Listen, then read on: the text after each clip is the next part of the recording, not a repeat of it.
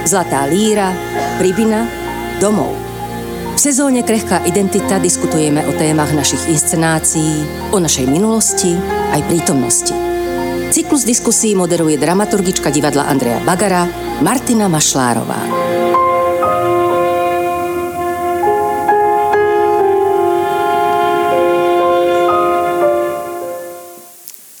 Príjemný dobrý večer vám prajem. Vítajte v divadle Andrea Bagara. Vítajte na druhej časti alebo e, druhej diskusii z cyklu Krehká identita. Táto diskusia druhá má podtitul Nevesta alebo Prečo sa to dialo. A tento podtitul e, súvisí s tým, že súvisí s témami, ktoré priniesla naša druhá inscenácia tejto sezóny, Nevesta, podľa e, Grossmanovej poviedky. A ten podtitul Prečo sa to dialo súvisí s tým, že sme sa chceli pozrieť trošku viac na témy, ktoré súvisia s našou históriou, ale určite ovplyvňujú aj našu súčasnosť. A sme zvedaví, na tie fenomény, ktoré budeme dnes rozoberať s mojimi hostkami a hosťom. A veľmi sa teším, že to bude veľmi pestrá paleta troch hostiek a jedného hostia.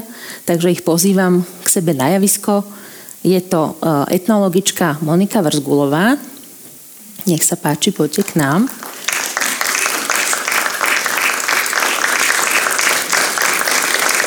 Ďalšou hostkou je psychoanalytička Michaela Hapalová.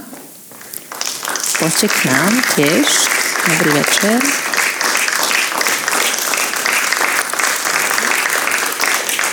Ďalšou hostkou do tretice Sandra Polovková, riaditeľka inštitúcie Postbellum.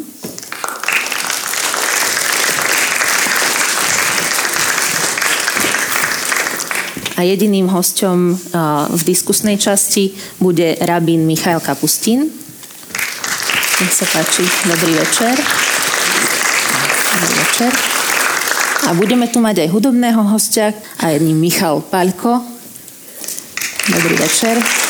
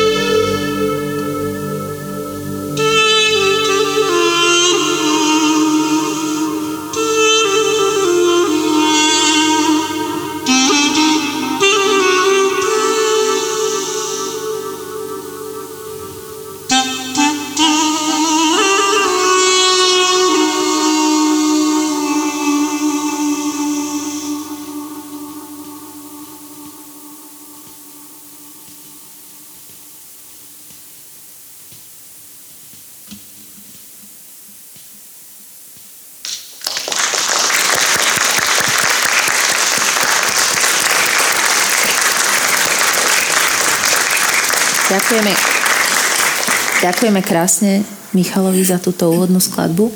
Človeku sa až nechce rozprávať, keď počuje takú hudbu, hoci nie je veľmi veselá, skôr nám, možno nejaké také nepríjemné emócie vzbudzuje alebo také temné.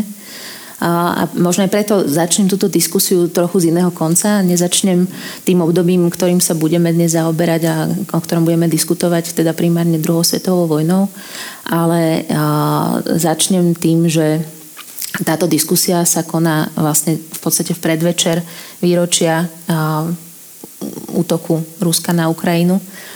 A jedným z hostov, hostí tejto diskusie mal byť aj reportér Mirek Toda, ktorý podľa mojich informácií momentálne na Ukrajine je. Mnohí z nás sme si asi nevedeli predstaviť v súčasnom svete, že niečo také ako vojna na Ukrajine sa bude diať a že vôbec vojna v takej podobe, ako ju zažili naši predkovia, na, napríklad počas druhej svetovej vojny je ešte vôbec možná. Michal, na vás sa obrátim ako na prvého. Vy ste odišli v roku 2014 z Krímu. Práve teda to bol taký nejaký prvý moment, kedy sme pochopili, že takáto hrozba tu stále existuje. Vy ste odišli viac na protest alebo viac z obavy, možno aj z nejakej, nejakého pocitu ohrozenia, ktorý možno... Dobrý večer.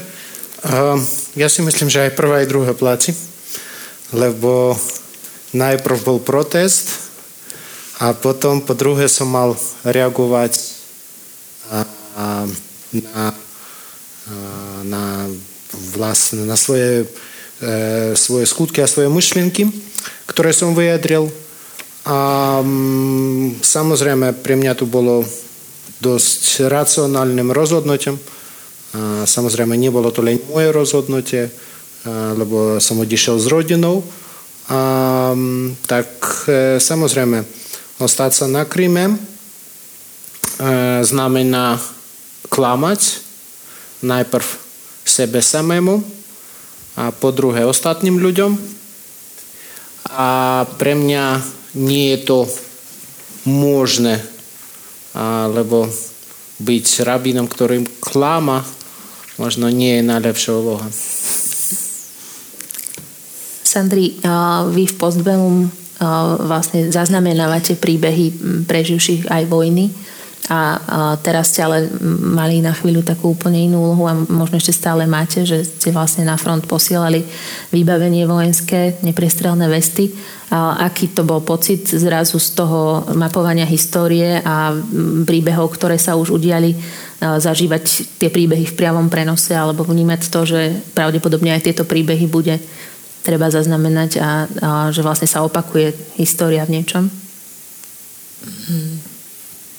Ono to má asi že viacero nejakých línií, ale mm, ono práve to, že v Postbellum na Slovensku, ale taktiež aj v Postbellum v Česku o, sme sa aktivizovali v pomoci v zmysle nákupu práve ochranného materiálu a rôznych zdravotníckých, veľmi špecifických pomôcok alebo taktiež materiálu jednoducho, tak práve s cieľom, aby, aby ľudia prežili a aby mohli rozprávať tie príbehy.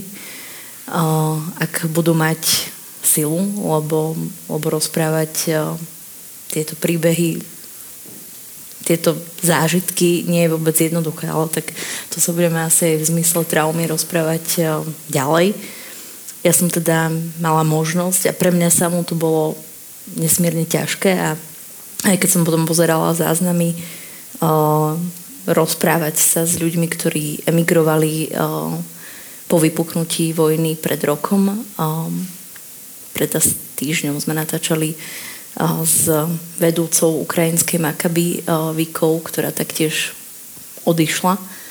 A, a je to nesmierne živé stále, čiže keď sa rozprávame s ľuďmi, ktorí prežili holokaust a ktorí spomínajú na absolútne otrasné spomienky alebo teda skúsenosti spred viac ako 70 rokoch, tak, tak je tam už aspoň možno čiastočne nejaká um, miera možno odosobnenie a, neodosobnenie, to sa nedá úplne asi že mm-hmm. pomenovať, Ale, ale ak aktuálne je to, že, že nesmierne živé, stále s nádejou, že sa tí ľudia vrátia do svojich domovov, ak, ak ešte existujú.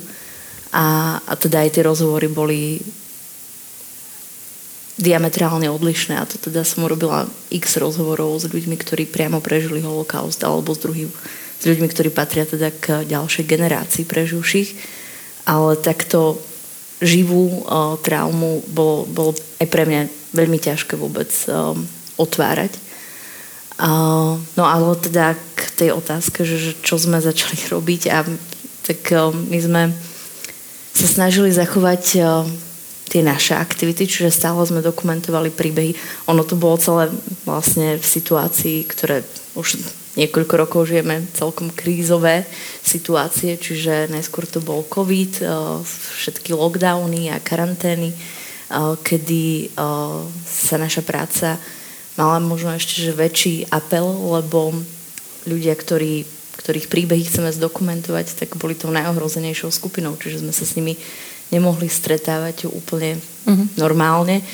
Uh, nemohli sme dokumentovať, uh, čiže teraz zrazu sme boli v situácii, že konečne ten COVID tak trochu odchádza a môžeme sa naplno pustiť do našej práce a vypukla vojna, čiže snažili sme sa stále uchovať to, že dokumentujeme príbehy, sme na školách, vzdelávame a tak ďalej.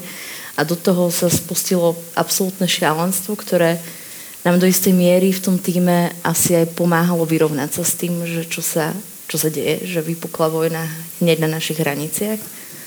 A, a tak sme nakupovali um, a z, vlastne vzdelávali sa v tom, že um, aký typ nepriestrelnej vesty je vhodný do balistického boja a, a tak ďalej. Mm.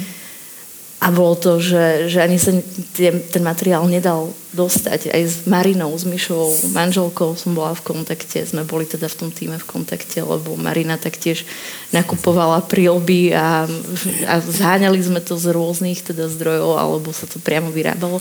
A tá pomoc je samozrejme, že aktuálne úplne v inom rozmere. Po vypuknutí vojny tá miera solidarity bola obrovská Čiže aj sme mali o mnoho viac zdrojov a úplne inak, ako bola tá situácia, iná bola.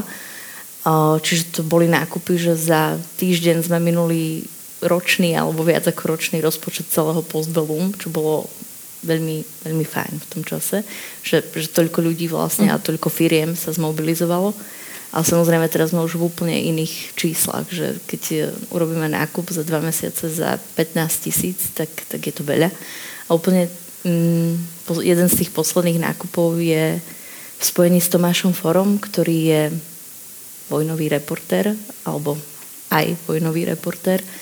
A prišli sme, alebo dostali sme sa k nákupu, kedy sme podporili aj priamo Ukrajinky, ktorí, ktoré ostali na Ukrajine že sme že vlastne šili zimné uniformy a, a Tomáš ich potom priamo osobne vyzdvihol a tým, že chodí po všetkých tých bojových zónach, tak ich priamo dával vojakom, ktorí ich potrebovali. A, čiže teraz ešte tá pomoc prebieha, ale je, je vlastne neporovnateľná so situáciou spred roka. Uh-huh. Pani Verzgulová, pani Hapalová, vy sa venujete traume a jej transgeneračnému prenosu ale ako Sandra povedala, že teraz je to vlastne živá trauma. Prevažne máme asi u nás na Slovensku skúsenosť so ženami, ktoré prichádzajú. My napríklad na škole máme študentky, Ukrajinky. Ako vôbec reagovať, ako pomôcť možno tým ľuďom prežívať tú traumu, ktorá je veľmi živá, ktorá v tom, v tom momente, keď ten človek príde do cudzej krajiny s tým vedomím, že v jeho krajine sa deje niečo neskutočne strašné, a ako môžeme my ako okolie reagovať a pomôcť týmto ľuďom? Je, je, je na to vôbec odpoveď? Tak je veľmi obyčajná podľa mňa. Buďme ľudia. Buďme ľudia empatickí skúsme si predstaviť, že my sme na mieste tých žien s deťmi, ktoré odišli od svojich manželov alebo bratov, otcov do cudzej zeme a skúsme sa správať tak, ako by sme chceli, aby sa správali ku nám, keď niekam takto by sme boli nutené odísť. E, keď začala vojna, tak ja som... Viete, človek vie veľmi veľa o tom, čo sa stalo cez druhú svetovú vojnu, počas holokaustu. Mám plnú hlavu príbehov ľudí, ktorí to prežili to všetko so mňou stále žije. A teraz som bola konfrontovaná s osudmi ľudí, ktorých poznám, napríklad kolegyne. Jedna z Lvova, druhá zo Charkova, ktoré odišli dobrodružnou cestou cez hranice, jedna so svojím synom a ešte synovcom, druhá s malým synčekom, trojročným. Um, a stalo sa mi, že, že som úplne neužitočná, lebo im neviem pomôcť na diálku na Akadémii vied vznikla hneď e, pomoc, alebo nie hneď, ale v prvých mesiacoch pomoc e, pre kolegov z Ukrajiny, e, ubytovanie, štipendia. Snažili sme sa vytvárať nejaké miesta, aby tí ľudia, ktorí sem prišli, sa mohli aj sami zapojiť do práce. Ale človek vie, že to nie je veľa, ale myslím si, že musíme sa len snažiť zostať ľuďmi a hlavne, hlavne nie, e, nie, neskon, neskončiť hej, tú našu pomoc. E, jednoducho je ju treba stále a možno, že ešte viac ako na začiatku. A aj podpora vyjadrená slovne je veľmi dôležitá, si myslím. Michále, vy ste sa stretli vo svojej klinickej praxi už s týmito čerstvými traumami? Um, ja naviažem ešte na Moniku, uh, že uh, je to otázka skutočne veľmi prírodzenej ľudskosti a empatie a že to, čo sa poskytovalo alebo poskytuje, je úplne obyčajné a to je e, pocit, že môžeme patriť k niečomu tak hroznému, čo sa deje a čo sa aj stalo. E, to, čo e, história prináša, tak sú traumatické alebo tragické skúsenosti národa alebo časti národa a e, ľudia majú tendenciu, aby to vôbec prežili a ustáli sa od toho odstrihávať. Takže vlastne situácia, ktorá nastala, e, bola o tom, že bolo treba tej situácii čeliť a okamžite nejakým spôsobom reagovať. Ehm, ja som sa vlastne zo začiatku vôbec nestretávala eh, s ľuďmi, eh, ktorí prichádzali z Ukrajiny, pretože nám sa stala taká vec, že 24. Eh, začala vojna a ja som z hodovosti bola tu o svojich rodičov, ktorí sú preživší holokaust, hovorí sa, hovorí sa tej skupine ľudí ukryvané deti, oni boli ako deti. A moja mama sa zranila a musela do nemocnice náhle. A ja som vlastne zostala 3 mesiace na Slovensku s rodičmi a potrebovala som sa o nich intenzívne starať, o obidvoch. A hovorila som si, takže som sa nemohla vlastne do toho procesu zaradiť. Každopádne kolegovia samozrejme poskytovali psychologickú pomoc a špecifickú krízovú pomoc a tak ďalej. A ja som si vtedy hovorila, no e, vlastne jedna trauma transgeneračná ešte neskončila a začína ďalšia. A to, ako som bola s tými rodičmi, tak ma to neustále vlastne konfrontovalo v sebe, e, čo my sme ešte prežívali v rodine v súvislosti aj so zranením mami, kde sme tak trochu ako aj bojovali o jej život, pretože v neskorom veku, keď sú zranenia, tak to môže skutočne tragicky skončiť. Hej, tak, tak. Mm-hmm.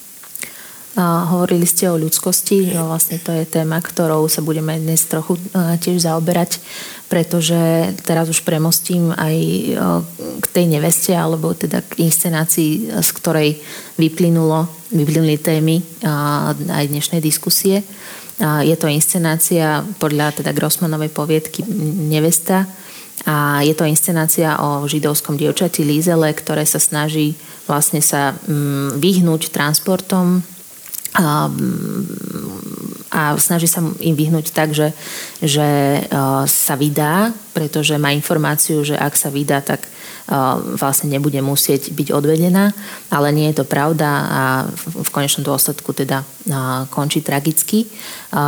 Tento príbeh je inšpirovaný čiastočne Grossmanovou ženou Editou Grossmanovou, s ktorou vlastne minimálne viem, že Sandra sa stretla aj osobne a že ste vlastne v Postbelum zaznamenali, zaznamenali jej príbeh. A aj pani Monika Vrgulová sa stretla s preživšími toho prvého dievčenského transportu. Tento rok, teda vlastne minulý rok už, zomrela posledná preživšia Laura Špániková. Mm, je to, je to udalosť, ktorá bude mať čoskoro tiež vlastne výročie.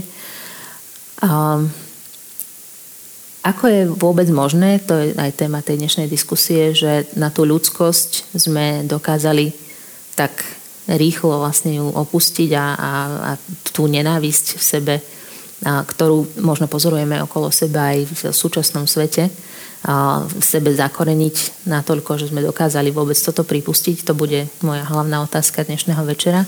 Ale možno sa tak banálnejšie spýtam na začiatok. Neviem, či mi viete odpovedať, lebo nemáme tu medzi sebou historika alebo historičku, ale, ale prečo vôbec v tom prvom transporte boli dievčatá a ženy, mladé ženy?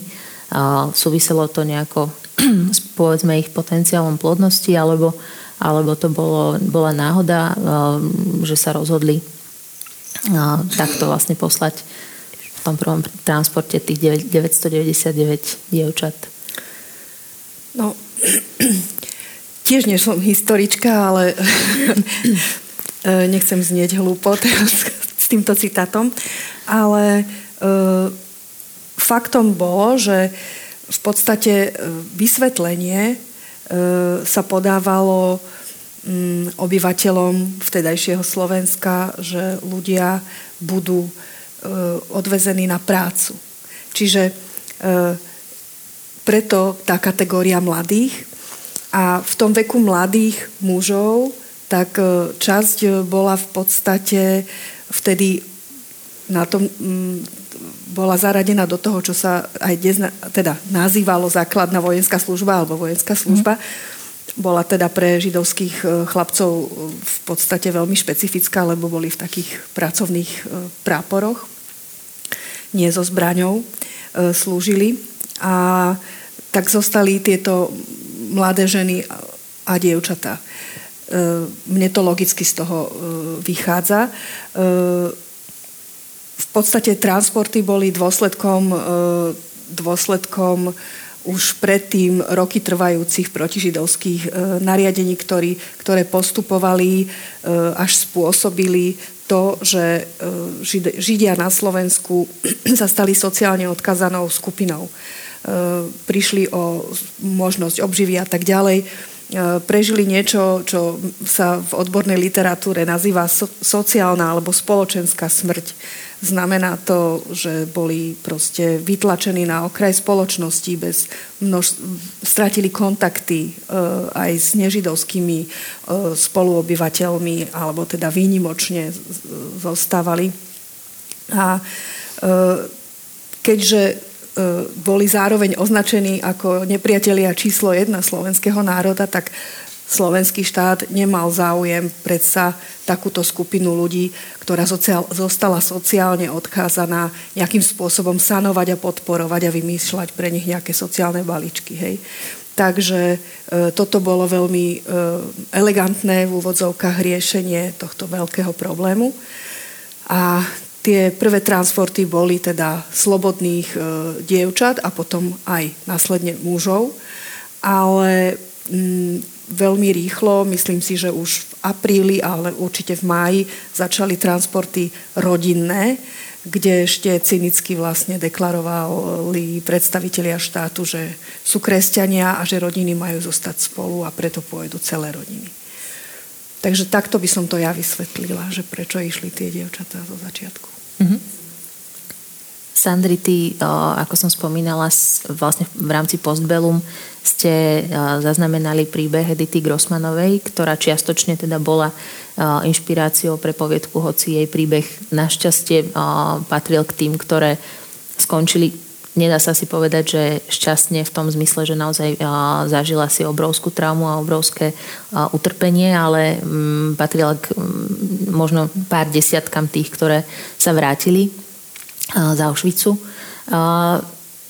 V čom vnímaš ty, alebo ako, ako vlastne potreba dokumentovať tieto príbehy podľa teba vplýva na to, ako vnímame v dnešnej spoločnosti mm, toto obdobie a, a že či ho vôbec vnímame, či vôbec dokážeme o ňom rozprávať korektne, či vôbec ja, teda teraz sa konkrétne pýtam na, na tú prácu v Postbellum, že aká je vlastne funkcia toho zaznamenávania. No, mm, možno, že tak všeobecne, že v Postbellum sa snažíme príbehy nielen teda zdokumentovať, ale čo najviac ich šíriť uh, medzi ľuďmi, uh, čo je čo je asi úplne že nevyhnutné, lebo ak by tie príbehy iba ostávali uh, ukryté v archívoch alebo kdekoľvek, tak, alebo ostali by nevypovedané, tak uh, tak by to asi úplne že nemalo význam. Ale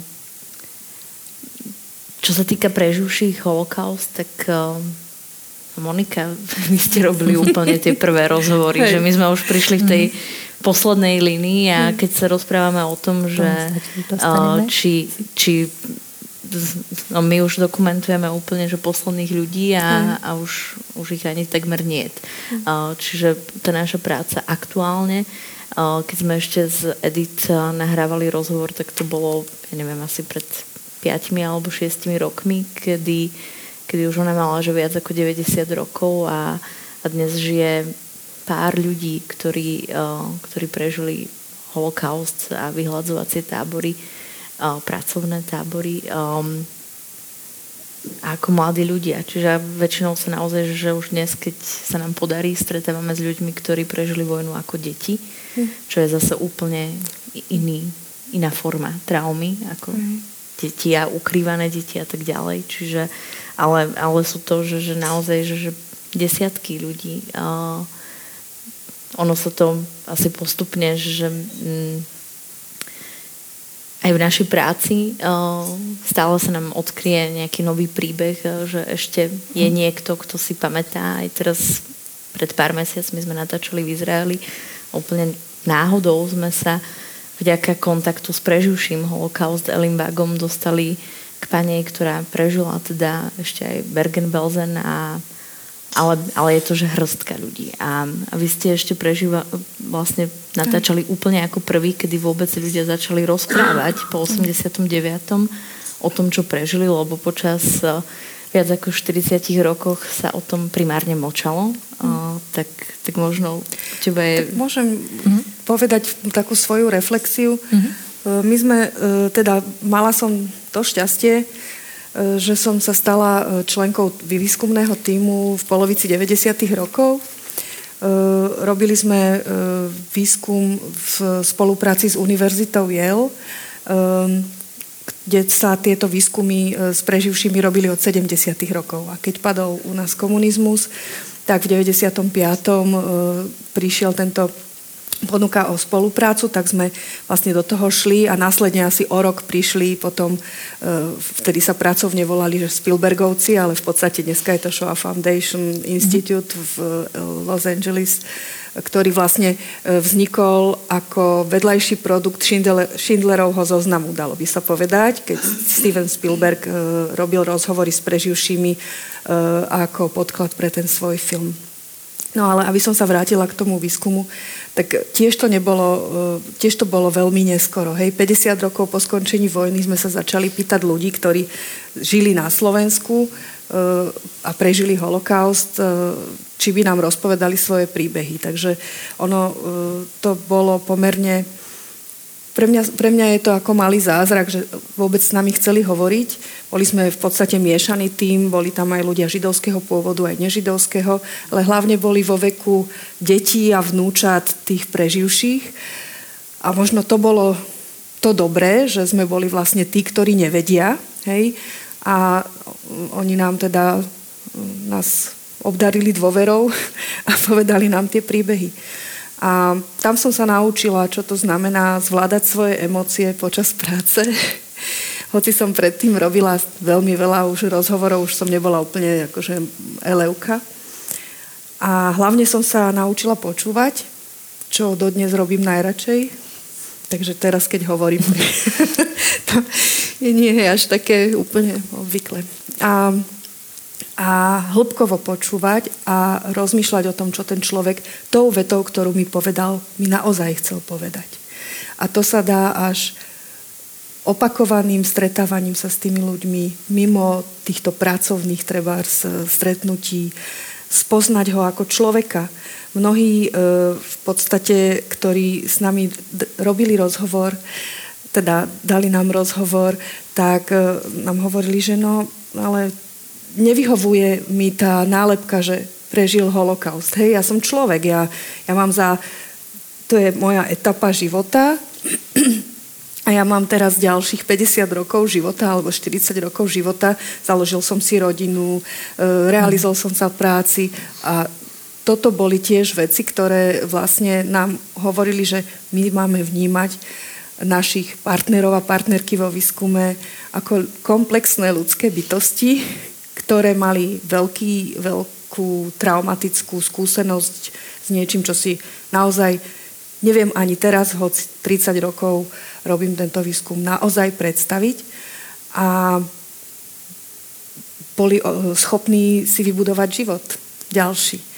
Takže e, toto bolo, toto, toto je niečo, čo mňa ako ženie. Hej? A boli pre mňa veľkým morálnym imperatívom aj zostali. A keď osobne sa začínam v nejakej fáze života lutovať, tak si spomeniem na, na niektoré moje dnes už priateľky alebo priateľov, ak si to môžem dovoliť takto povedať o nich. A poviem si, že čo by robil on alebo ona, prosím ťa, prestaň, hej, a uh-huh. choď ďalej.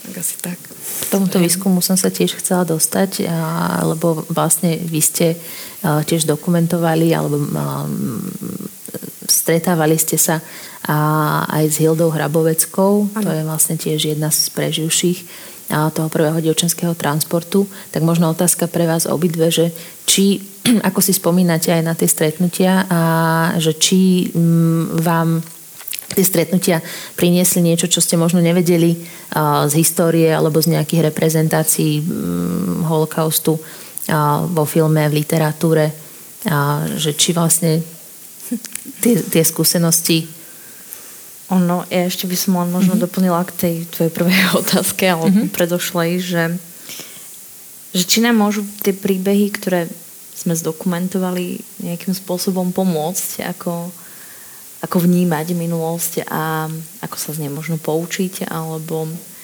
tak um, to je vždy na tých ľuďoch, uh, že či uh, mm-hmm. dokážu presne ako možno Monika a ja, moji kolegovia a kopa ďalších ľudí vnímať ten príbeh a rozprávanie a naozaj, že čítať a byť empatický, alebo u nich prevládnu tie, tie negatívne vlastnosti, ktoré máme taktiež všetci.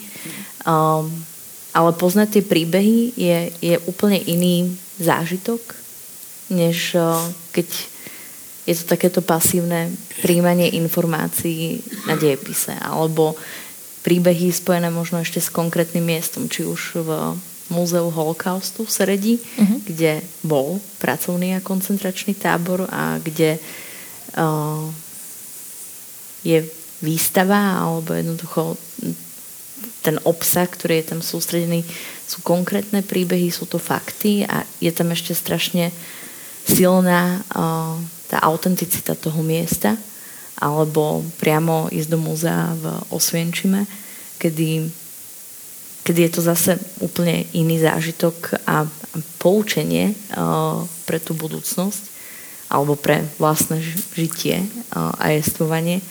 A tých príbehov v konečnom dôsledku um, áno, existujú filmy, uh, keď prídeme napríklad na stredné školy alebo na základné školy v 9. ročníku alebo po absolvovaní 9. ročníka by mali zo základných škôl vychádzať úplne že komplexne znalé bytosti modernej histórie 20. storočia až po 93. rok a rozpad Československa alebo teda vznik samostatnej Slovenskej republiky. Uh-huh. A keď sa ich napríklad opýtame na film Obchod na korze, tak takmer nikto ho nevidel. Čiže ani alebo, ale to, to isté platí aj pre stredné školy, čo je, čo je kultový film s mm.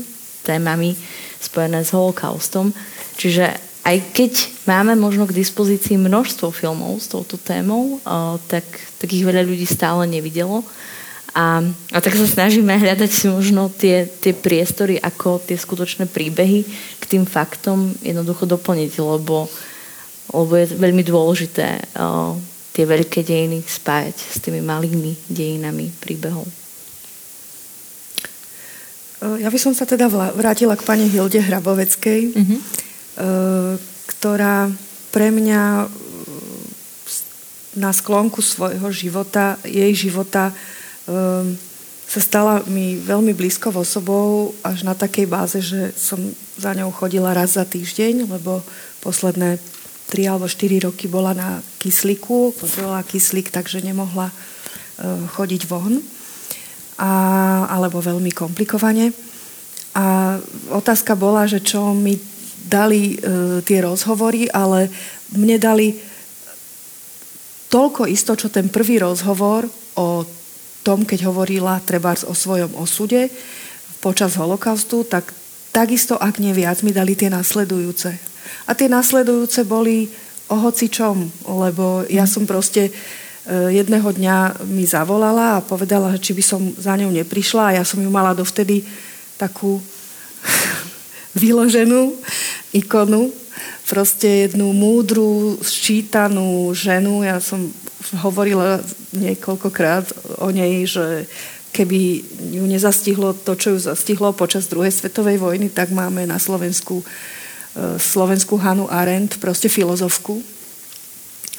Veľmi múdra žena a ona jednoducho mi zavolala svojim takým tým prefajčeným chraplavým hlasom mi povedala, že či by som nedošla, lebo že nemôže ísť von a hneva sa.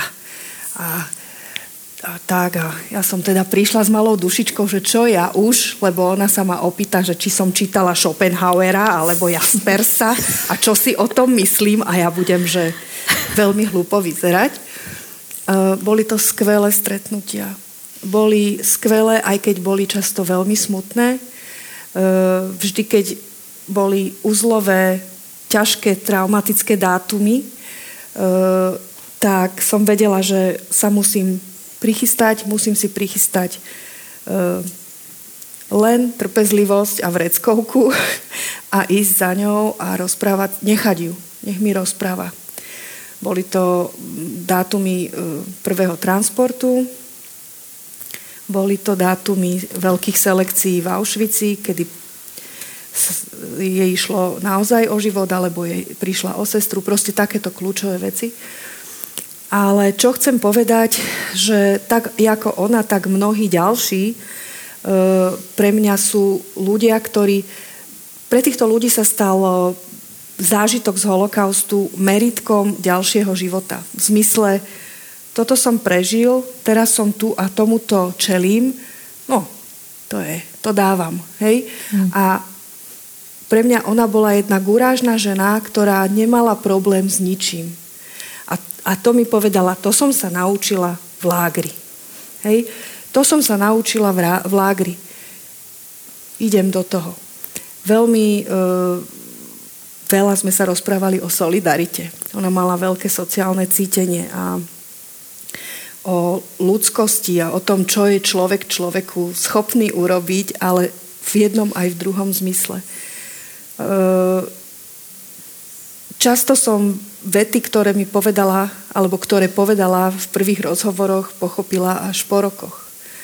Keď som sa už nabitá tými ďalšími rozhovormi e, a jej postojmi k súčasným situáciám e, zrazu na ne pozrela tou optikou a povedal som, aha, veď takto to myslela. E, a ešte k tým pamätným miestam by som možno len povedala, že Áno, máme spojený holokaust s nacistickými vyhľadzovacími tábormi za hranicami. Ale chcem povedať, že mňa najviac oslu- e, zaujímali príbehy ľudí, ktorí prežili holokaust tu. Tu, v Nitre, v v Párovciach, v Bratislave, e, na Židovskej ulici, alebo v Trenčíne, na hlavnom námestí, alebo v Bardejove, na Dlhej ulici. Proste tu, tu všade sú pamätné miesta, kde sa to dialo. A to sa podarilo komunistom úplne hm, vygumovať. Aj tá výstava, ktorú tu máte o židovskej Nitre, hovorí o tom, aké cielené bolo to gumovanie, aké cielené bolo to zamočiavanie a, a odmietanie. To sa nestalo. My s tým nič nemáme. A vlastne si to nesieme doteraz. A jak Sandra hovorí, že deti, mláde, mládež nevie, áno, pred 30 rokmi, keď som začala robiť aj vzdelávacie e, semináre, prednášky, workshopy, čokoľvek, som si myslela, že stačí len prísť s informáciami a že, a že sa to zmení. Hej? A e, asi si viete predstaviť, ak sa cítim po 30 rokoch, keď žijeme v krajine, ktorá je rozhádaná, polarizovaná, vulgárna, neznašanlivá. Takže nie som veľká optimistka momentálne. Pani Hapalová, hovorili sme tu o tom zamočiavaní. Vy vlastne máte židovské korene a ako ste sama spomínali, tak vaši rodičia boli uh, tie ukrývané deti. Hovorilo sa u vás v rodine o tom, alebo ako, ako um, si vy spomínate na tie príbehy? To je, to je základná otázka. Hovorilo sa o tom v rodine, alebo ako si spomíname na tie príbehy? Eh, aj keď sa o tom v rodine hovorilo, v našich rodinách, eh, tak tie príbehy v nás žijú. Či už si na ne spomíname viacej alebo menej. Ehm, to, ako rodičia rozprávali o holokauste, je v každej rodine veľmi individuálne a vlastne to aj súvisí s tým, o čom hovorila Monika, že sa to týka toho miesta, mm. kde to tí rodičia zažili, eh, v, akej, v akom vzťahu s majoritou žili a v akom boli veku.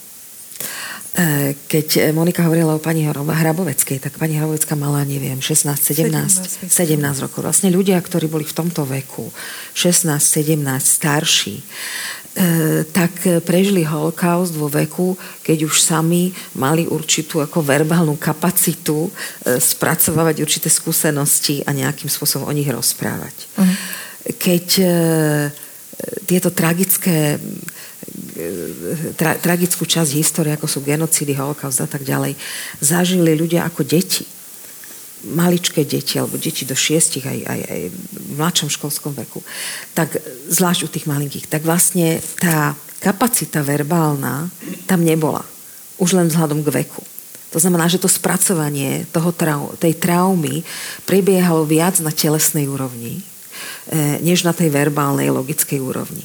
A z toho potom aj vyplýva ten prenos e, na tie, na tie ďalšie generácie, alebo to, čo sa e, o holokauste v rodinách hovorí. Vlastne to, čo sa o holokauste v rodinách hovorí, alebo to, čo sa hovorili u nás, to je niečo, čo môžeme povedať ako pri, priamy prenos. Že sa o tom hovorí. A potom je prenos nepriamy, ktorý je nevedomý kde vlastne to, čo sa stalo, tak je nejakým spôsobom v atmosfére rodiny. E, moji rodičia síce sú úplne rovnako starí a prežili vojnu ako malé deti, mali obidva 6 rokov, keď začala vojna. Eh, ale majú veľmi rozdielnú skúsenosť. Eh, jednak otec prežil vojnu na Slovensku, bol v Novákoch, potom sa skrýval v horách v Bystrici. Eh, veľa ľudí vlastne, čo boli v Novákoch v Seredi, mm. potom utekali do Bystrice a potom z Bystrice do Hôr, takže sa skrýval zažil ako, ako dieťa ako veľmi ako tragické skrývanie vlastne v horách. A a mama, e, mama e, bola pôvodne z Košic, potom žili vo zvolenie a utiekli zo zvolenia do Budapešti a skrývali sa v Budapešti. Takže to sú rozdielne skúsenosti mm-hmm. ich oboch a podľa toho, čo oni obaja zažili e, a aké straty boli v rodinách, tak podľa toho boli aj schopní o tom, čo sa stalo vypovedať. Takže jeden rodič vypovedal veľmi málo, E, temer vôbec a druhý prinášal to, čo sa stalo, čo je veľmi typické vo fragmentoch. Že zrazu z ničoho nič ste pri stole, jete a zrazu to z toho rodiča nejak nejak to vypadne, zrazu sa o tom začne hovoriť. Ale úplne v nejakých situáciách, kde sa to vôbec neočakáva. Takže príde kus príbehu a vlastne e, súviselo to aj s tým, či ten príbeh sa ďalej rozvíjal v našej rodine, ako a či vôbec som sa pýtala. A ja som sa samozrejme zo začiatku vôbec nepýtala.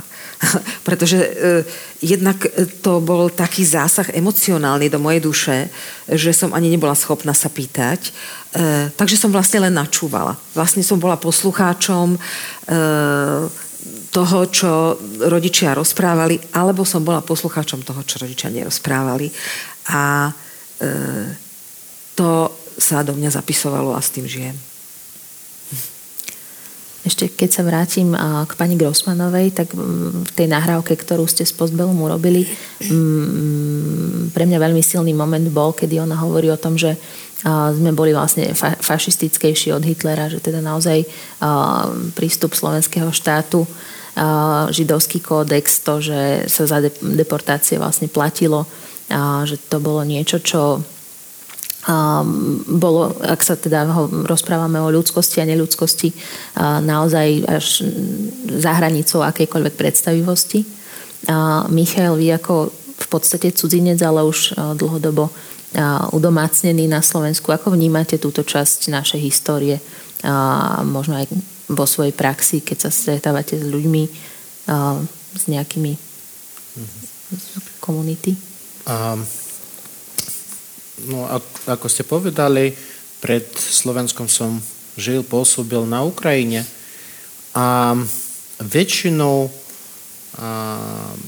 ľudia zo skúseného veku a tí, ktorí sa narodili pred druhou svetovou vojnou a oni prežili vojnu len kvôli evakuácii.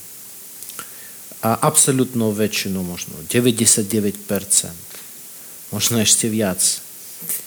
A tam určite boli jednotlivci, ktorých sa dalo počítať, ktorý, ktorým sa podarilo prežiť a, vojnu a holokaust a vlastne na územiach, ktoré boli okupované. A keď som prišiel na Slovensku, na Slovensko, ja som všimol, že ľudia, a, ktoré sa narodili pred druhou svetovou vojnou, väčšinou oni prežili koncentráky, oni patria k ukrývaným deťom a pre mňa to bolo určite nové. Lebo ľudia, ktorí sa narodili na Slovensku a nielen na Slovensku, v tejto časti Európy, skoro nemali kam utiecť. Určite boli rôzne pokusy a viac, menej úspešní, ako utiecť vtedy, keď ešte to bolo možné. A, ale potom, keď všetko bolo zavreté, a, len jednotlivcom sa podarilo prežiť. A, môžem povedať, že samozrejme to, to ma určite ovplyvne. Najmä keď ja komunikujem s ľuďmi, ktorí prežili holokaust. A mm, ja sa učím veľa od nich. A učím sa snahe k životu. Lebo oni sú aktivnejší ako ja. Je to tak. No. A tak, a ako oni, oni milujú ten život a nevždy o tom hovoria, ale ja robím s ľuďmi, väčšinou s ľuďmi, aspoň preferujem robiť s ľuďmi viac ako s, s dokumentami a vidím a často to, o čom nehovoria, je v očach, je v skutkách. A, tak ja to vidím. A, a určite poviem jednoduchú vec, že oni sú veľmi silní. Určite ja neviem rozprávať o všetkých, ale aspoň to, čo som zažil, ja vidím veľmi silných ľudí veľmi silných. To, čo a, majú v sebe, neviem, keby boli športovcami, tak mali by ísť na nejaké majsterstvo sveta. Lebo tú, a, a, tú, tú snahu a, prežiť k existencii, láska k životu. A o tom by, by sa mali naučiť iní ľudia. Mohli by o tom prednášať. Netreba bolo nič rozprávať o tom, len uvidieť, ako žijú, o čom rozmýšľajú. Mm. To, by im, to by stačilo. A to by bola dobrou, dobrou prednáškou.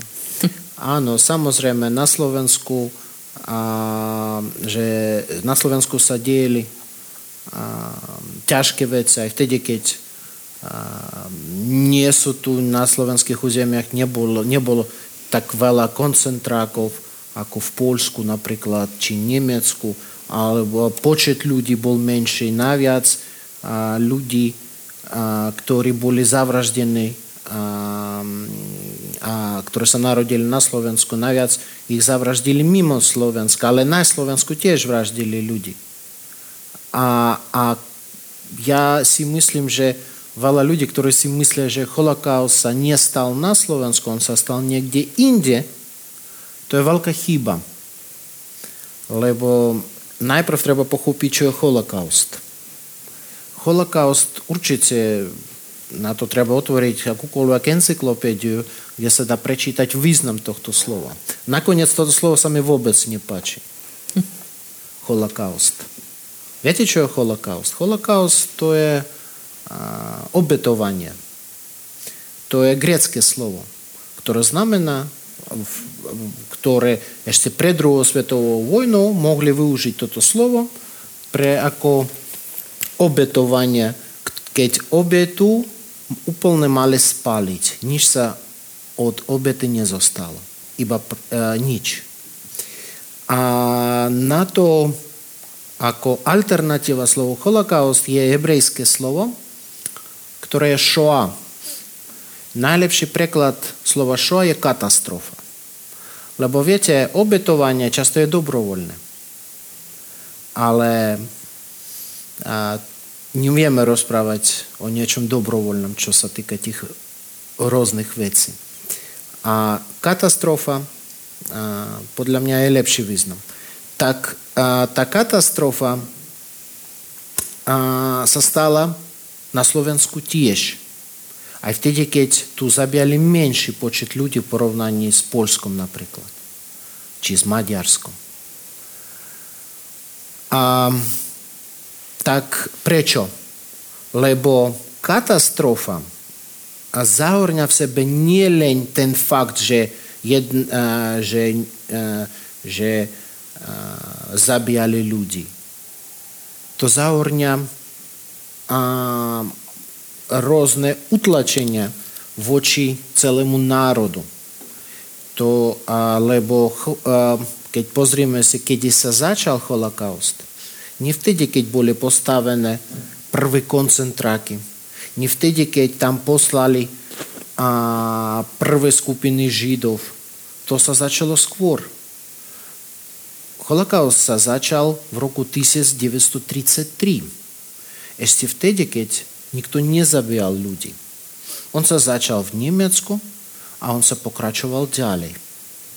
A on sa, ak smiem povedať, on sa vyvíjal on sa zhoršoval voči Židom.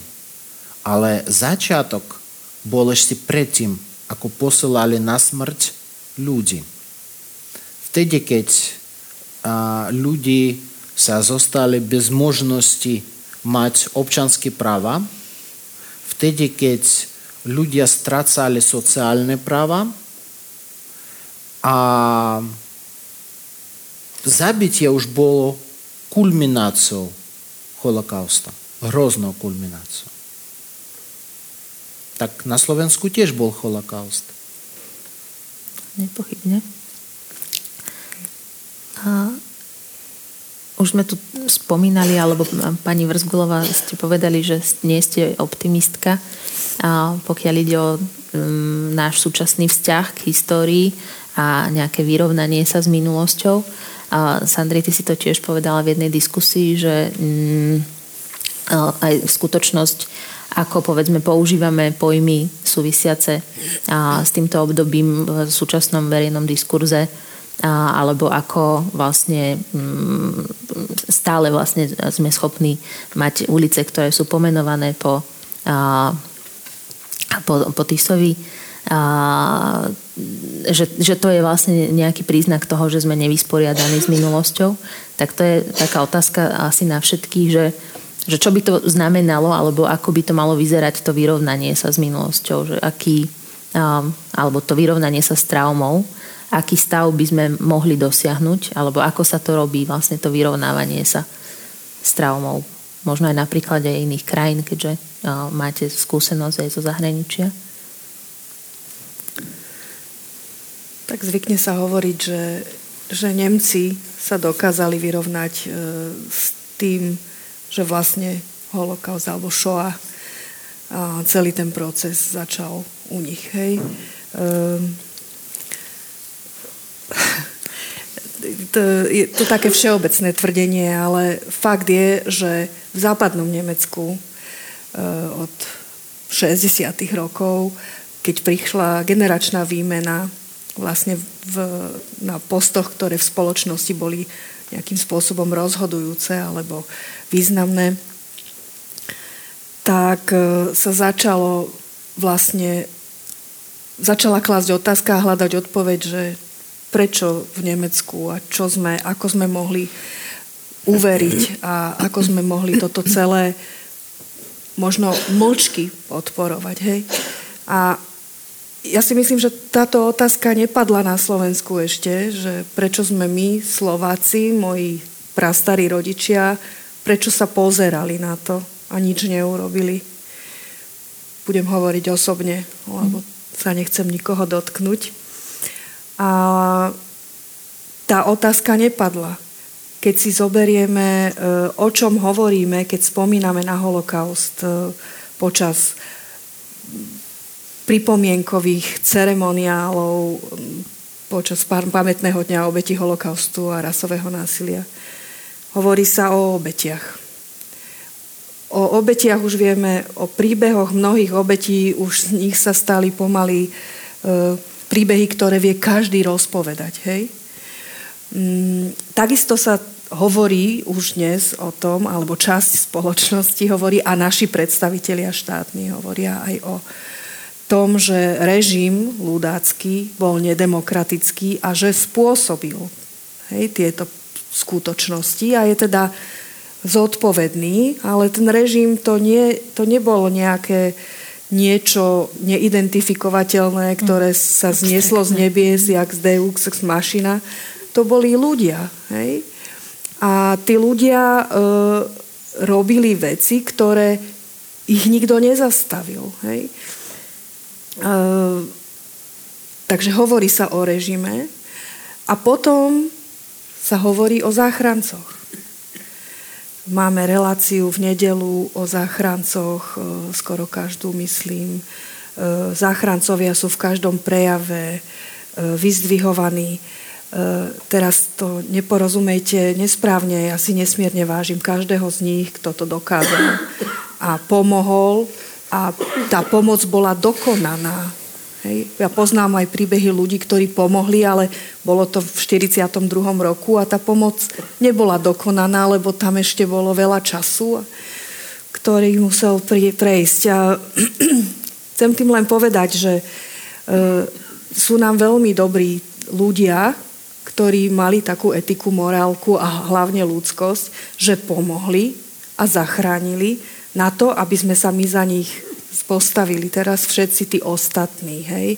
A nechceme vidieť, že záchranci boli zlomok spoločnosti, mm. ktorý zachránil zlomok zo židovskej komunity. My musíme si položiť otázku, čo robili moji starí rodičia a prečo. A vtedy sa dostaneme k odpovediam ktoré budú hovoriť o konformizme, budú hovoriť o chcel som len žiť pokojne svoj život, e, budú hovoriť o tom, mal som rodinu, bál som sa. Aj o ľudských veciach, ktoré sa dajú pochopiť, ale keď sa znásobia a je z toho zrazu veľká časť populácie, tak tá vlastne dávala sílu tomu režimu. A to sa zopakovalo aj za komunizmu.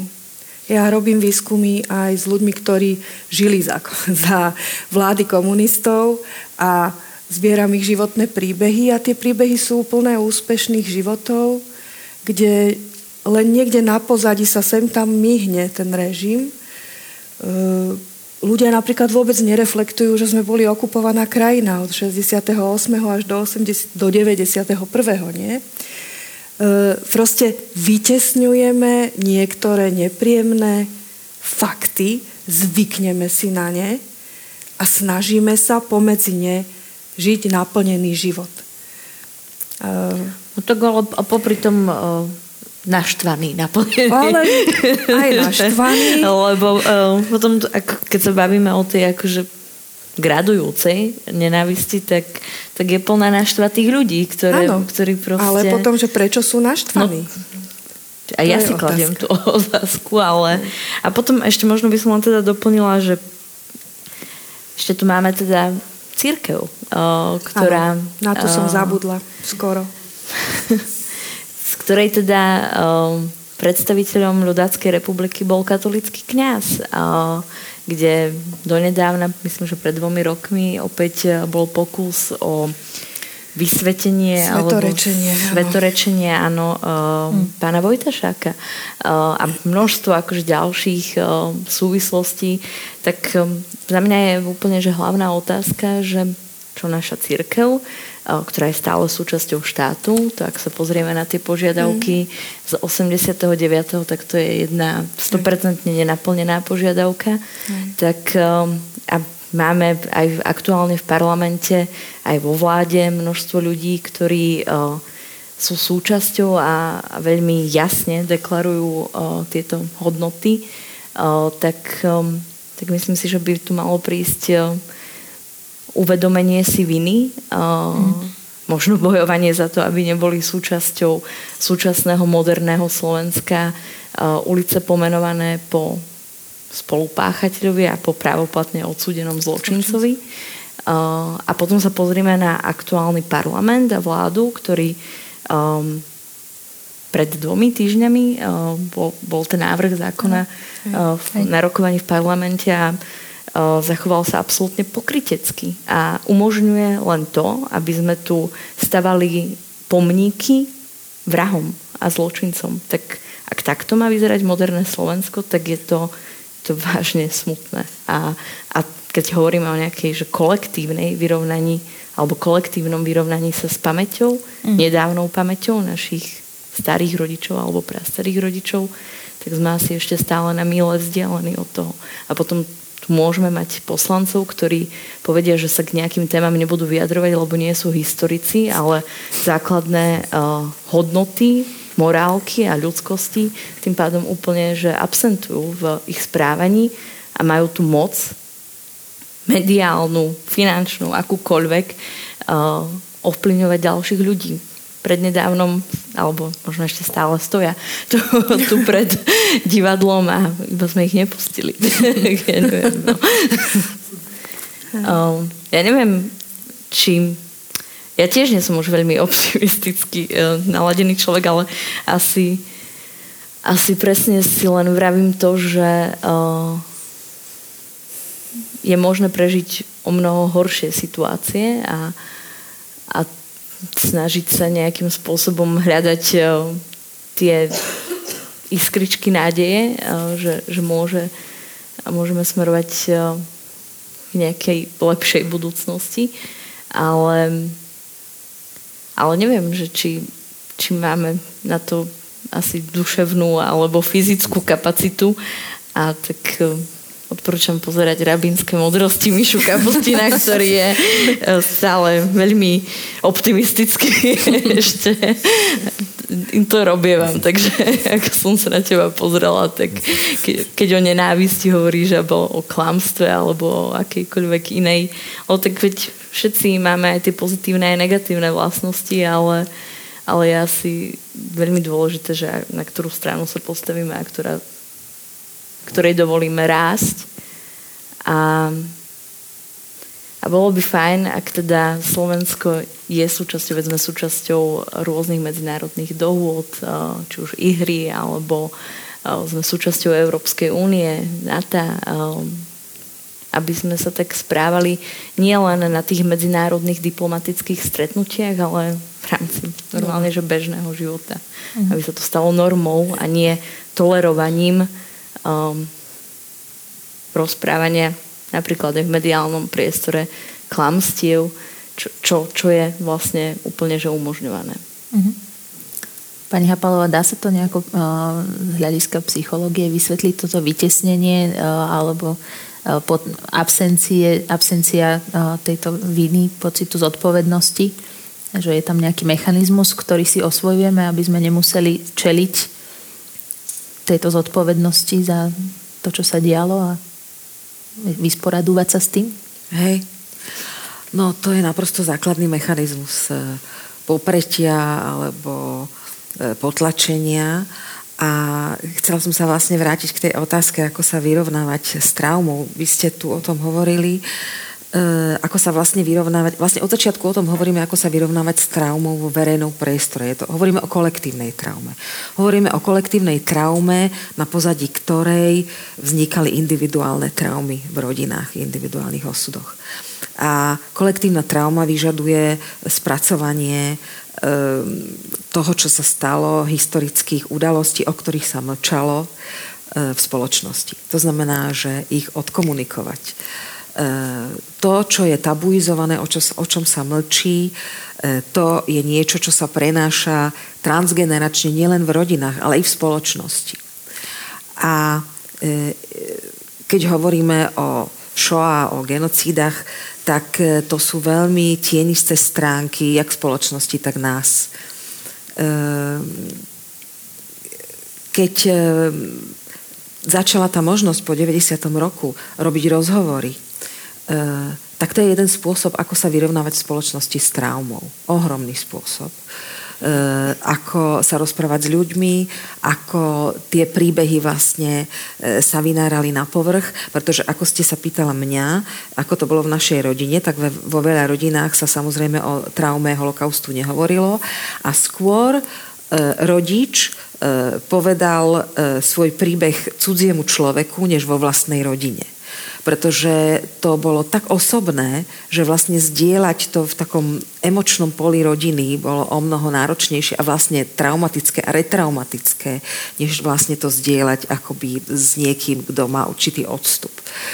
A Takže ja vidím e, tento ako výskum a prácu oral history ako ohromný spôsob, e, ako tie príbehy e, príbehy. To, čo sa stalo vlastne cez individuálne osudy ľudí, vyšlo na povrch, zaznamenáva sa to a tá spoločnosť má možnosť sa meniť. Pretože ten človek, ktorý vypovedá príbeh niekomu ďalšiemu, to, čo je súčasťou liečenia, liečenia traumy, je samozrejme vyrozprávať svoj príbeh, ak je to vôbec možné. A už v tom momente, keď ten traumatizovaný človek má svojho poslucháča, či už je to v individuálnom kontexte alebo v skupine, tak toto už má liečebný charakter. Pretože je tam svedok toho, čo sa stalo. A keď je tam svedok toho, čo sa stalo, tak sa mi to naozaj stalo. A niekto, niekto ma počúva a je tu niekto, kto snáď bude niečo robiť, aby, aby už sa to nestalo. A to je veľmi vlastne etický etický tiež proces v spoločnosti. Takže ľudia, ktorí e, dali výpoveď, tak e, vlastne už len tým, že hovorili a vrátili sa potom domov do svojich rodín, tak už tým dochádzalo k zmenám, pretože už sa vracali zmenení tým, že vypovedali. A tým vlastne e, sa začala meniť aj tá rodina. Kdokoľvek, kto v rodine, e, kde je prítomné, bolo prítomné kolektívne trauma, s ňou začne pracovať, tak vlastne tá rodina sa začne nejakým spôsobom meniť, to prostredie sa začne meniť. E, popretie a potlačenie je základný mechanizmus, aby vôbec bolo možné traumu prežiť. E, v popretí a potlačení vlastne tá spoločnosť alebo tí ľudia, ktorí to prežili,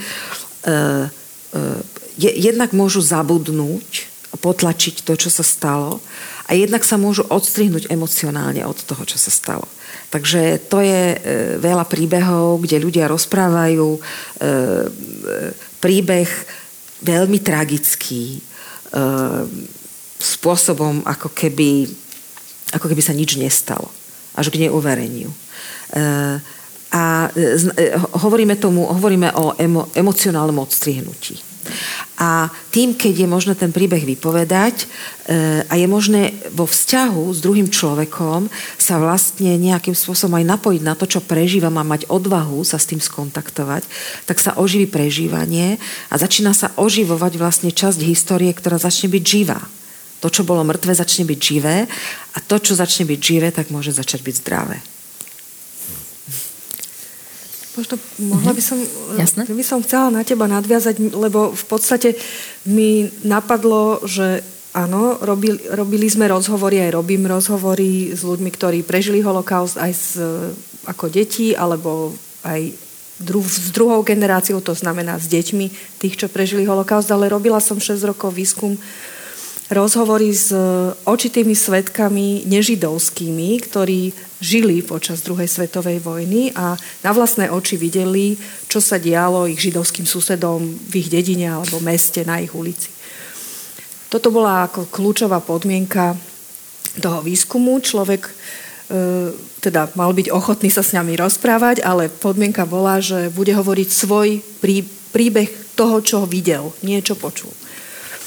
A za tých 6 rokov sme spravili okolo 90 rozhovorov. Stretli sme sa s viac ľuďmi, ale niekedy sme zistili postupom opakovaných rozhovorov, že hovorí nie vlastný príbeh, ale manželského partnera napríklad, lebo žijú spolu tak dlho, že si to osvojil alebo osvojila. Ale čo som chcela povedať, e, že to, čo sa dá povedať o e, spomienkach, spomínaniach e, ľudí, ktorí boli v tom čase prenasledovaní v pozícii obetí, e, tak mnoho e, podobných spôsobov e, spomínania, spracovávania tej spomienky je aj u ľudí, ktorí boli tzv. diváci, ich zvykneme hovoriť bystanders, tí, mhm. čo stáli bokom a videli. A je tam, mám mnoho poznatkov z toho výskumu, ale dva také, ktoré sú pre mňa fakt, že zásadné, sú Poprvé, každému sme dali otázku, hovorili ste o tom, čo ste nám teraz povedali vo svojej rodine, svojim deťom, svojim vnúčatám. Vo, v drvivej väčšine bola odpoveď nie. Nehovoril som, nezaujíma ich to. E, rozprávam sa o tom iba s rovesníkmi, ktorí to tiež zažili. Čo si o tom môžem mysleť? E, môžem si o tom mysleť všeličo, ale e, v prvom rade to, že ľudia, ktorí takto reagujú a nezdielajú, tak vlastne sú tiež zasiahnutí a traumatizovaní, Miša opravma, ale e, zároveň sa boja, že budú nepochopení a budú vystavení nepríjemným otázkam, e, ktoré možno nebudú vedieť celkom zodpovedať. Druhý poznatok je, že robili sme ten výskum veľmi neskoro, čiže drvivá väčšina ľudí nám spomínala na dobu, keď boli mladí dospelí alebo adolescenti, hej, 17-16 roční. Ale mali sme aj starších ľudí, ktorí teda už v požehnanom veku, ale zdravej hlave nám vedeli e, porozprávať. Nebol to jeden rozhovor, aby ste si nemysleli, bol to opakované rozhovory, proste dlhšia, dlhší proces. A tí, keď nám hovorili o tých udalostiach, tak sa zvykli robiť mladší. Hovorili, čo som ja mohla, alebo čo som ja mohol, veď ja som mal len 12 rokov. A pozriem sa na dátum narodenia a viem, že mal 25. Hej? E, čo to znamená? Cítili sa takí bezmocní ako deti v tej situácii, ktorú videli? Alebo to chcú vysvetliť dnes tým, že nemohli sme nič robiť?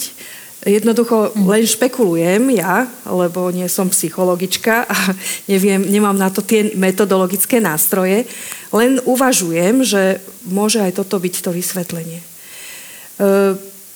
tie príbehy, ktoré a tie opisy tých situácií sú jednoznačné. Shoah, holokaut sa odohral pred očami ľudí žijúcich vtedy na Slovensku. Vedeli, čo sa deje, videli to, pozorovali niektorí pomohli tajne, aby to druhí nevedeli. E, a mnohí pomohli. A mnohí pomohli. A mnohí naopak využili tú situáciu e, vo svoj prospech. A tam je pes zakopaný. To, že využili tú situáciu. Tam sú tie otázky, keď sa začnete pýtať, čo sa stalo s majetkom tých domov, keď váš sused bol oddeportovaný. Boli dražby, boli ste si tam nakúpiť, no my nie, ale prišli iní. Proste to sú jak cez kopírak, cez kopírak, áno, žiadosti o arizovanie. To všetko je stále ešte jedna, prepačte za výraz, hníjúca rana, ktorá je zakrytá x vrstvami kobercov, ktorú my musíme odkryť, keď sa chceme vyrovnať, hej? S tým, čo sa stalo pred 70 plus rokmi. A potom môžeme pokračovať smerom k súčasnosti. Kým začneme odkrývať a kým budeme pokračovať smerom k súčasnosti, potrebujeme poprosím, dezinfekciu. Po, potrebujeme uh, možno trošku mentálnu pauzu a uh, hudobnú pauzu, takže Miško, poprosím o nejakú ďalšiu skladbu.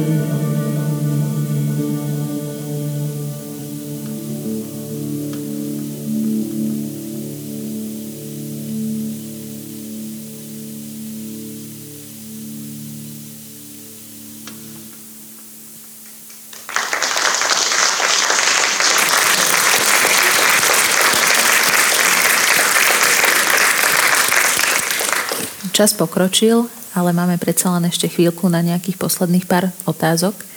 A keďže nám tu Michal takto pekne zahral, tak ja premostím k ďalšiemu bloku mojich otázok, kde som sa chcela práve pýtať na úlohu umenia vo vysporadovaní sa s týmito ranami alebo hníjúcimi traumami, ktoré pod kobercom máme zametené, schované. Ako vnímate úlohu kultúry a umenia v tom vysporadovaní sa a v liečení traumy? E, ja som práve vlastne v priebehu e, v priebehu hudby na to myslela, ako ste sa pýtala, ako sa vyrovnávať e, s traumou a vlastne jeden, sedíme v divadle, jeden zo spôsobov, ako sa vyrovnávať s traumou je umenie. A ako som spomínala, že e, súčasťou vlastne schopnosti prežiť traumu, traumatické zážitky je popretie, potlačenie a je emočné odstrihnutie, tak to, čo ponúka divadlo, čo ponúka umenie, je vrátiť emóciu v nejakej inej podobe. A v umeleckej podobe, v metaforickej podobe, v symbolickej podobe. A to má veľmi ozdravný a aktívny charakter pre dušu. E, takže divák príde do divadla, príde so svojím životným príbehom, ktorý môže mať niekde viac vedomý či nevedomý, skrytý. E, a, a umenie na neho začne rozprávať, e, začne na neho rozprávať divadelný príbeh, filmový príbeh, obraz a niečo sa otvorí, niečo sa odkrie a a rovnako tak, ako keď sa rozprávajú príbehy v oral histórii, rovnako tak divák odchádza alebo aj človek, ktorý príde na výstavu, odchádza nejakým spôsobom zmenený. Takže aj v traumaterapii sa samozrejme používajú umelecké prostriedky, ale e, umenie je prirodzenou liečbou. Ja si myslím, že kľúčové zohrávalo umenie, aj zohráva v tomto, v tomto zmysle. E, spomínaný film Obchod na Korze, 60. roky ideálny čas, prichádzajúca nová generácia filmových tvorcov, ale umelcov vôbec, e, postavila e, veľmi jasne otázku tým filmom. Ten film je pre mňa, hoci odvtedy, hlavne teda od 90. rokov, bolo nakrútených dosť veľa filmov s problematikou Shoah, holokaustu, alebo Slovak štátu, alebo vôbec E, tejto epochy, ale taký dobrý ani jeden. A to preto, že tento film hovorí, išiel dovnútra jednej malej lokál, jedného malého mesta a e, ukázal toho obyčajného e, človeka na slovenskom malomeste, hm. ktorý hrou všetkých okolností zrazu sa stal arizátorom, hej, a ten Tono Brdko je nám smiešný, aj ho lutujeme, aj proste vidíme, že je slabý, slaboch na druhej strane a tak ďalej. To bola ideálna pôda pripravená na verejnú diskusiu o, o, o nás. A čo spravili komunisti? Zavreli ho do trezoru. Uh, takže um, áno, lebo uh, nedemokratické režimy sa podobajú. Podobajú sa mechanizmami, podobajú sa inštitúciami, propagandistickým postupom a jednoducho e, možno bolo nepríjemné, e, že evokoval paralely aj s tým, čo žili ľudia v tých 60. rokoch. Takže umenie určite. Umenie počas e, obdobia komunistického režimu bolo vlastne jedinou platformou, kde sa táto téma nejakým spôsobom čiastočne ventilovala, aj v literatúre, vo vytvárnom umení. A akademický výskum bol pod kontrolou ideologického e, vplývania strany, takže tam o nejakom serióznom výskume, ktorý by bol teda publikovaný, sa nedalo, bol v šuflíkoch. E, média takisto ťažko, horko ťažko. Umenie určite áno. A aj dnes E, či divadelné predstavenia boli aj okrem nevesty e, balekov holokaust, mm-hmm. klimačkov a mhm. balekov holokaust, um, alebo uh, do TISO, aj keď vlastne ide o uh, použitie prejavov tohto človeka, prezidenta, ale boli to silné, emočne nabité uh, predstavenia. Otázka je, že kto chodí na umenie, koľko ľudí chodí na umenie na Slovensku, ale to je zase už na inú debatu. Mhm. No ale to umenie bolo vlastne akože tá sila toho umenia je úplne, že nepo, nepopierateľná, mm. ale, ale umenie bolo vždy cenzurované, teda uh, okrem chvíľ, chvíľky mm. uh, v 60 rokoch, tak uh, po 68. normalizácia, presne trezorové filmy, ale aj literatúra, presne ako si aj povedala, že konec koncov sa to dostane k tej bubline, ktorá či už bola nejakou súčasťou disentu a jednoducho aj keď teda ten disent na Slovensku alebo na časti územia Slovenska nie, nebol úplne porovnateľný s českým disentom, ale um, ale je to skupina ľudí, no ale ak sa vôbec rozprávame a potom sa pozrieme na umenie a vôbec e, napriek tomu, že teda umenie a kultúra má, má veľmi veľký uh, potenciál možno uh, poľučťovať ľudí, tak, tak je úplne, že v aj dnešnom Slovensku na poslednej koleji je to najmenej atraktívne ministerstvo, je to a keď sa pozrieme vôbec len na obdobie covidu, kedy možno taký ten hate, ten nenávisť voči ľuďom, ktorí pracujú v umení a v kultúre, bol možno ešte viditeľnejší, ale, ale vlastne je stále prítomný, lebo ľudia, ktorí sú hercami alebo herečkami, či už v Národnom divadle alebo kdekoľvek inde a sú súčasťou možno nejakých demonstrácií, tak sú viditeľnejší práve pre ľudí, ktorí sú tí naštvaní niekde a, a, a vlastne akože sú potom označovaní rôznymi nálepkami a je tam opäť ako keby takéto deklarovanie, vzbudzovanie, posilňovanie nenávisti aj voči umelcom a umelkyniam, čo teda tu už aj počas tých nedemokratických režimov bolo. Uh, len možno ešte k tomu umeniu, my sa vlastne snažíme o ten zážitok v tých vzdelávacích aktivitách. Ja som úplne od divadla mhm. neodišla, lebo nejakým spôsobom uh, ho používame aj v našich uh, rôznych aktivitách alebo celkovo umenie. A práve naše aktivity, ktoré robíme na základných, na stredných školách, ale aj na vysokých alebo v spolupráci s pedagógmi, sú postavené na dramatickom umení, na katarzii, na zážitku, kedy vlastne používame ten materiál, ktorý sme natočili, vytvárame postavy a vytvárame situácie, ktoré nejakým spôsobom kopírujú tie moderné dejiny alebo konkrétne udalosti, ktoré sú spojené s témami, ktorým sa venujeme. A nie, je to len, nie sú to len témy druhej svetovej vojny, Shoah, ale sú to témy uh, spojené s disentom, s kolektivizáciou, s na, so znárodňovaním.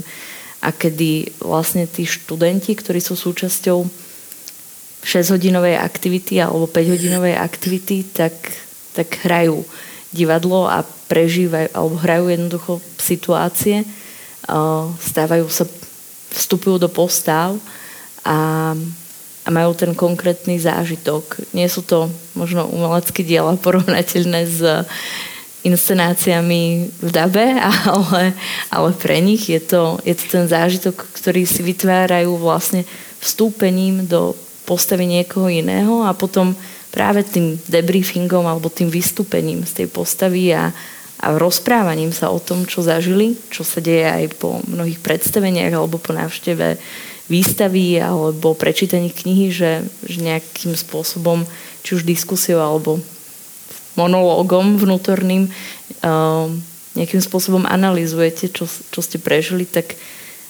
tak sa stávate možno senzitívnejšími uh, na, na to, čo sa deje okolo vás. Mhm. Um, čo sa týka umenia, umenie vždy bolo dôležité. Ešte, umenie bolo dôležité ešte predtým, ako sa zjavili dejiny. Áno, ešte ľudia nemali písomnosť, nevedeli čítať, ale už niečo kreslili v svojich jaskyniach. A čo sa týka umenia, samozrejme, úplne otvorené poviem, ako veľa ľudí venuje svoj život dokumentom. Relatívne málo. Ako veľa ľudí, ktorí nemajú nejaký konkrétny záujem, budú počúvať nejaké svedectva.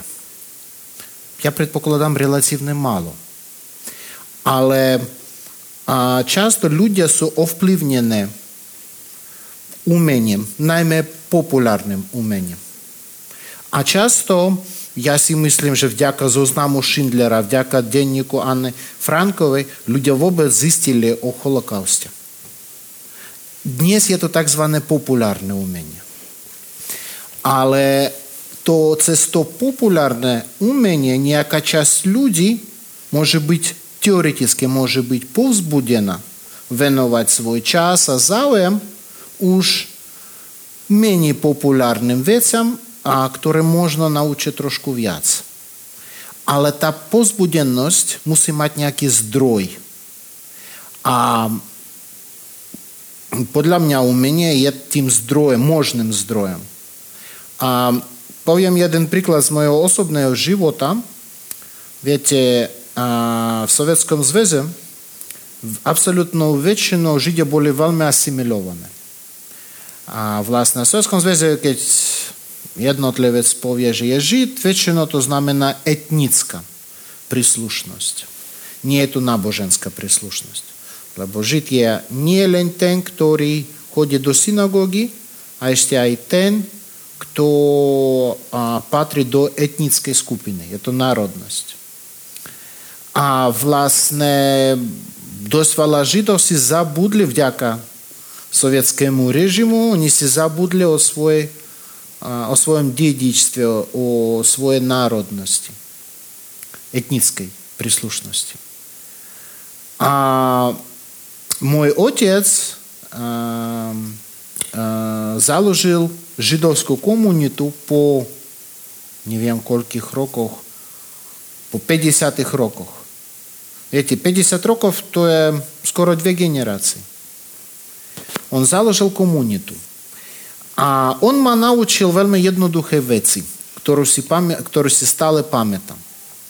Keď, do, keď prišlo divadlo, kde spievali, niečo hrali. A dosť veľa ľudí prišli do divadla. A on mi povedal, vieš čo, že cez ten performance ľudia si pripomenuli, kto sú, možno ešte rýchlejšie a viac intenzívnejšie, ako by oni o tom počuli kurz prednášok. Prečo? Ten koncert trval možno hodinu a pol. Kurs prednášok môže trvať rok. Ale ten koncert mal väčšiu váhu väčšiu moc, lebo on bol zdrojem pre to, čo ja volám pozbudenosť. Inšpiráciu. No, viete, neinšpirovaný študent môže sa učiť 5 rokov a dúfam, že sa neučí na medickej fakulte, lebo potom nikde nevieš, ku komu prídeš. Viete, a ten inšpirovaný študent má všetky šanci byť dobrým odborníkom. Nikto, nemu, nikto mu nedáva garanciu, ale šance má. A viete, keď sa to dotýka nás, samozrejme chceme prísť k dobrému špecialistovi. Keď Michal hovoril o uh, populárnej kultúre, zišiel, zišiel mi na um seriál Dunaj, ktorý neviem, či ste zachytili alebo poznáte, ale tiež sa vlastne odohráva v období pred uh, vypuknutím druhej svetovej vojny je možno toto cesta, ako rozšíriť toto poznanie aj široko medzi masy, lebo naozaj tých návštevníkov divadla a návštevníčok nie je asi až tak veľa. A, alebo je tam riziko nejakej stereotypizácie a vykresľovania tej minulosti s nejakým skreslením? No, musím povedať, že ešte som nenabrala odvahu pozrieť si e, seriál Dunaj, lebo som robila konzultantku mm-hmm. scenaristkám a bojím sa pozrieť. Ale uh, určite je to cesta, mm-hmm. len uh, takto, keď sa, keď sa rozhodne niekto robiť uh, historickú tému, spracovať ju aj populárne, je to super, ale musia tam byť reálne veci, hej, eh, ktoré boli v tej dobe možné. Ináč sa môžeme potom pohybujeme v rovine Marveloviek a kresleniek a, uh-huh. a je v, v, v svete fantasy. Ale ak by to malo mať to, čo ste hovorili, ten vplyv, e, priniesť tú dobu populárnou formou do obyvačiek ľudí, tak malo by to byť v rámcoch, ktoré sú neuveriteľné, ale ktoré boli reálne. Mm-hmm. Som tiež ešte, videla som iba časť toho seriálu, jednej časti teda. Ano. A a nepozerala som to, som sa trošku naštvala, ale uh, to je zase môj asi aj subjektívny nejaký uh, ale chcem si to pozrieť, aby som si vytvorila názor, uh, takže komplexne.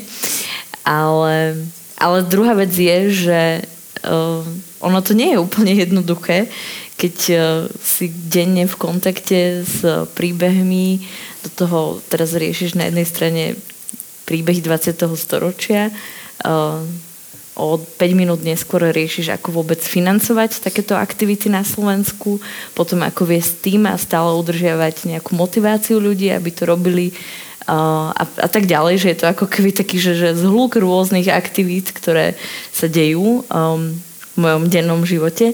A potom ešte prísť domov a pustiť si film, uh, prečítať čítať knihu alebo seriál, ktorý je spojený s tou témou, nie je úplne asi, že taký ten balans uh, medzi ešte mhm. zdravým nejakým duševným životom, uh, aj keď to teda dosť, dosť veľa robím a nie je to dobré, či už čítať knihy s týmito témami alebo s ďalšími príbehmi a potrebujem si nájsť už asi aj nejaké iné aktivity. Ale, ale potom je tu ešte možno otázka, že jedna vec alebo jedna tá cesta sú áno, seriály, možno dávanie priestoru v tých médiách týmto témam, ale alebo v proste show, ktoré, uh, ktoré sú súčasťou tej mainstreamovej kultúry alebo tej popkultúry. Um, no ale potom sme tu zase pri takej že problematickej situácii, uh, keď tu bola jedna z tých ankiet celoslovenských, že najväčší Slovák a dostane sa nám tam uh, Nuše, Jozef Tiso a pán Husák. Tak uh, to je zase vizitka nášho krásneho malebného Slovenska.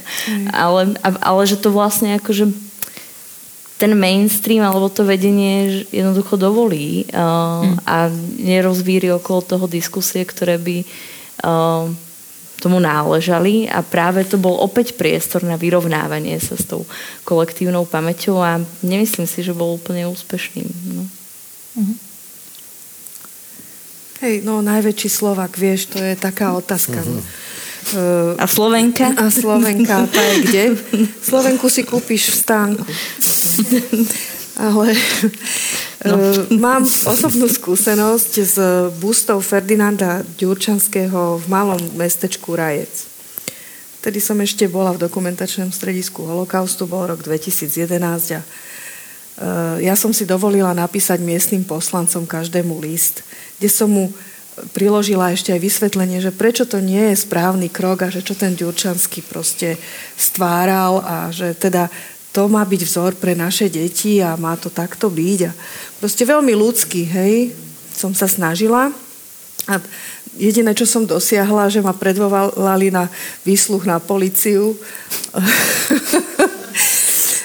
priamo v Rajci, kde nadporučík, nepoviem meno, hoci si ho dodnes pamätám, sme proste tri hodiny spolu diškurovali o tom, že čo mm-hmm. som ja tým chcela dosiahnuť a on mi hneď v prvej vete povedal, že toto neprejde, lebo to je kolektívny orgán, to kolektívny orgán o tom rozhoduje. A viete, ako oni to rozhodovali? No, dali si piatich rodákov. E, čo dosiahli v svojom živote? No a Ďurčanský bol aj profesorom prvej slovenskej univerzity a ešte bol aj ministrom. To, že v akom štáte, to je jedno. A má tam bustu. Mm-hmm. Hej? Čiže boj proti e, veľkým Slovákom v praxi. No. A ešte som mu hovorila, že vy tu dáte tú bustu, to není ďaleko do byče, tu ešte bude púť. A je. Sandri, no, ty si spomínala tie vzdelávacie aktivity. Ja mám pocit, že odkedy teda krajina pravica sa dostala a dostáva čoraz viac na mocenské pozície, tak sa do veľkej miery nejaká časť spoločnosti aj zaktivizovala, aj vznikli inscenácie, povedzme Anna Franková, niekoľko, niekoľko inscenácií vzniklo, aj vyrobíte aktivity, ja neviem, divadlo Pôtoň robí aktivity, Slovenské národné divadlo robí vzdelávacie aktivity. Um, má to efekt na tú mladú generáciu, ktorá možno môže v budúcnosti inak uvažovať a možno môže pozametať pod tými kobercami. Pani Vrzgulová tak dosť pesimisticky sa k tomu nie, nie, postavia, ja, ja práve, ale... Ja, ja, to ale po 30 rokoch, ja keď pred 30 rokmi, keď ste sa ma na to spýtali, tak ja poviem, stačia aj dve zažaté oči v tej triede. No nestačia. Sandra, teraz ty. Takže eh, ja mám ešte tie zažaté oči, áno. Um, no, to je otázka, že um, ako ďalej. Um, ako, tak akože, ale to zase nie je, že jeden problém. To je taký súhrn problémov, uh, ktoré, ktoré sa dajú aj, možno nedajú riešiť, alebo jednoducho sa nevyriešia lúsknutím prstov. Uh, a bude to trvať dlho uh, a uvidíme, že v akej spoločnosti sa bude chcieť riešiť tieto problémy. Keďže vidíme, že to školstvo má skôr problémy s témami antikoncepcie v osnovách a tak ďalej. Aktuálne sa riešia aj takéto témy, čo je úplne zvrátené, že, že, že sú tu stále nejaké motivácie, ktoré, ktoré ako keby predbiehajú dôležité témy. Ja môžem povedať to, čo aktuálne viem a to je to, že sme vlastne takmer celý minulý rok alebo väčšinu roka spolupracovali s prieskumovou agentúrou Tumius v Postbellum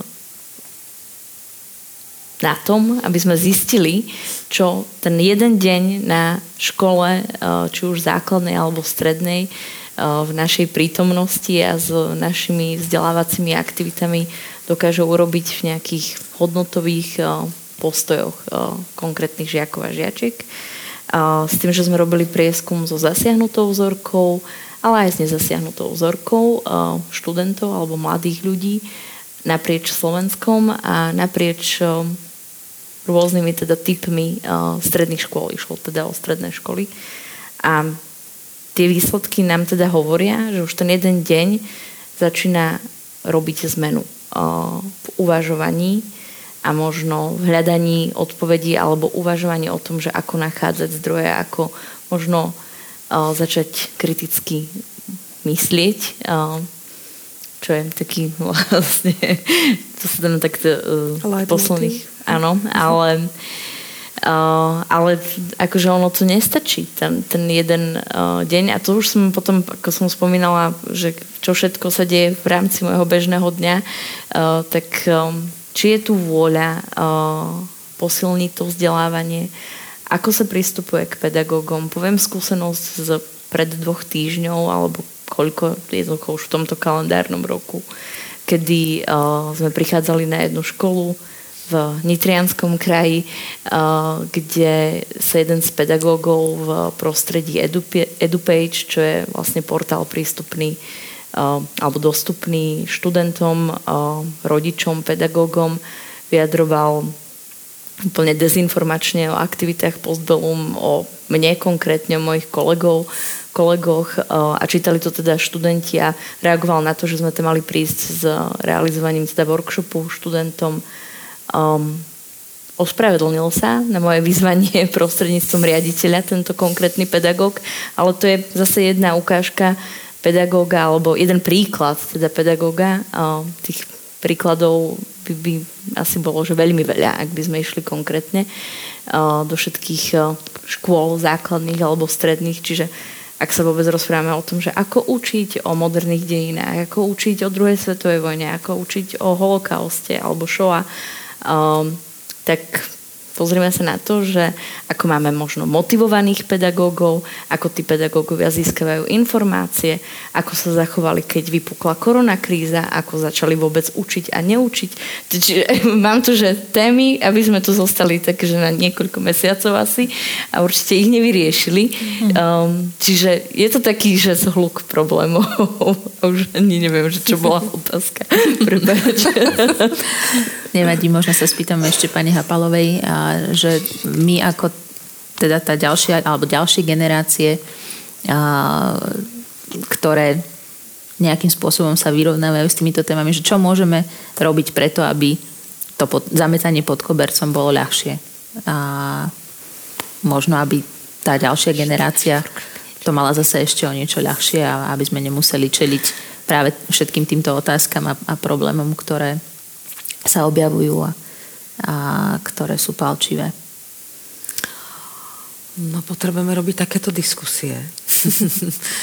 potrebujeme e, ukazovať umenie, ktoré je pravdivé, v ktorom, ako ste hovorila o, e, o tom seriále Dunaj, tak e, môj pohľad na to vlastne není úplne odborný, ale vlastne osobný, pretože som súčasťou komunity, o ktorej sa hovorí. A zrazu E, v tom seriáli, či už má väčšiu alebo menšiu umeleckú hodnotu, e, sú prítomní Židia. Židia pracovali v obchodnom dome Dunaj. A veľa rokov e, ešte späť by sa o tom nehovorilo, že tam boli aj Židia, ktorí tam pracovali a akým spôsobom komunikovali medzi sebou Slováci a Židia. Takže toto mne prípada ohromný ako posun. E, takže toto môžeme robiť. Sa o tom rozprávajme, rozprávajme sa o tom nielen v komunite, rozprávajme sa o tom e, minorita medzi majoritou, rozprávajme sa o tom v rodinách, proste sa o tom rozprávajme, e, aby to, čo bolo zasunuté, čo bolo popreté a potlačené, aby sa mohlo vynárať, aby sme mohli o tom hovoriť a aby sme si to zvedomovali. Pretože to vlastne, čo je vedomé, tak s tým vedomu môžeme niečo robiť. To, čo je nevedomé, tak s tým robiť môžeme menej alebo nejasne.